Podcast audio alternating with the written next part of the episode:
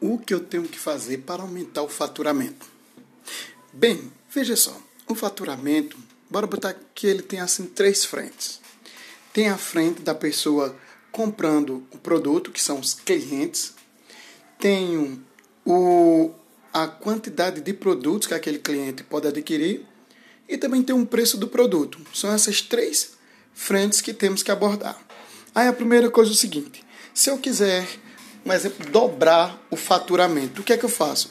Vou dobrar a quantidade de alunos, não é? Tudo bem, mas eu também poderia fazer o seguinte: dobrar a quantidade de cursos disponíveis para que ele comprasse.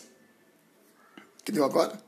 E também poderia fazer outra sequência: dobrar o valor da mercadoria. Em qualquer um desses, se eu ficar em qualquer um desses pilares, no primeiro, no segundo, no terceiro, se eu dobrar, tudo será dobrado. Um, vai ser dobrado o faturamento.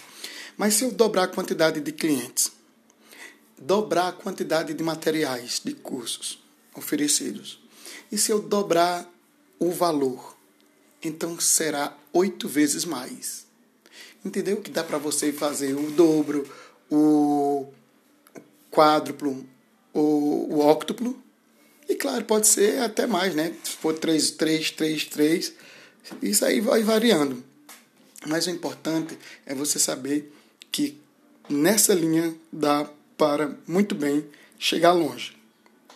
Tranquilo? Essa é a dica desse comentário aí, do, dessa parte aí, de você ter um possível aumento.